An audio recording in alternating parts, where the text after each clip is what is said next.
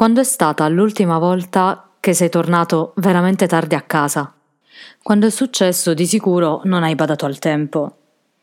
Il tempo, soprattutto quello dei vecchi weekend, adesso ci sembra un po' un vecchio ricordo felice, quella cosa che non è mai stata una preoccupazione. Quando volevi tornare a casa, ci tornavi. Quel che ore sono era forse l'ultima cosa che guardavi prima di metterti a dormire.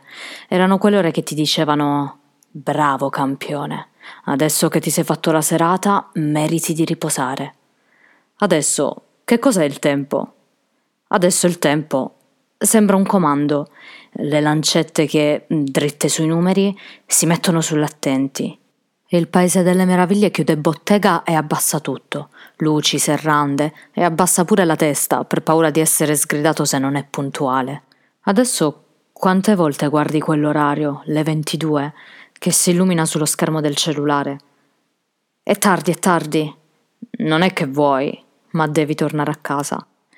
Questa è la mezzanotte di Cenerentola anticipata da un paio d'ore.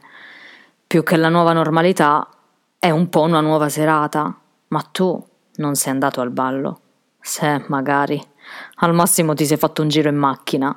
L'orologio al polso non è più quell'accessorio che ti dà un tono. È diventato una manetta. Più il quadrante è grande e più tu non lo vuoi guardare, e più le lancette camminano, e più ti sembrano correre. È tardi.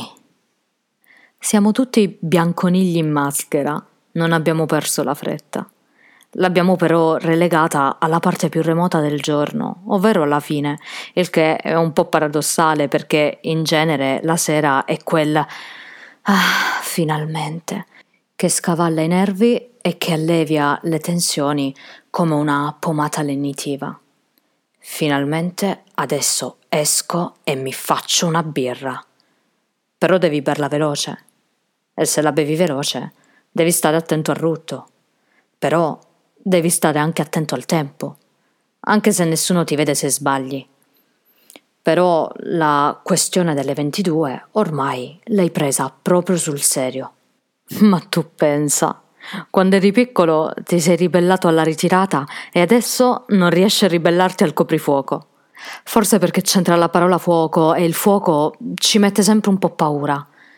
Il panciotto ti va stretto, nella quarantena sei ingrassato e a ciò si aggiunge pure la fretta che tra un po' è estate e l'estate ci vuole sciupati. Il bianconiglio ha le orecchie lunghe e chissà se servono a fargli sentire di più. Tu, a malincuore, senti che da un anno a questa parte la situazione non è tanto cambiata e che continua ad esserci fretta anche se il mondo sembra non girare. E se adesso gira voce che nelle radiose zone gialle forse i ristoranti riaprono la sera, tu che fai? Vai a cena con una clessidra? Imposti il timer al cellulare? Oppure prenoti un tavolo proprio sotto all'orologio del locale? Avrai più fretta che la serata finisca o che arrivi il piatto che hai ordinato? Avrai più fretta di replicare la serata o di sapere se sei ancora in tempo per ordinare il dolce? E alle 22? Alle 22 ci penserai? Non si è mai capito che ore fossero per il bianconiglio. Ha sempre solo detto che è tardi. Grazie per aver ascoltato l'episodio numero 14 di Giorgia Non Giulia, Storie rubate ai bambini, dove quello che succede è raccontato attraverso, come in questo caso, i personaggi delle storie oppure mm, dalle storie stesse, quelle che tutti conosciamo. È passato un anno dall'inizio della pandemia e ci sono vari modi di pensare al tempo. In pochi minuti ci siamo concentrati sulla fretta, quella che da un anno a questa parte ci sta mostrando tutte le sue facce.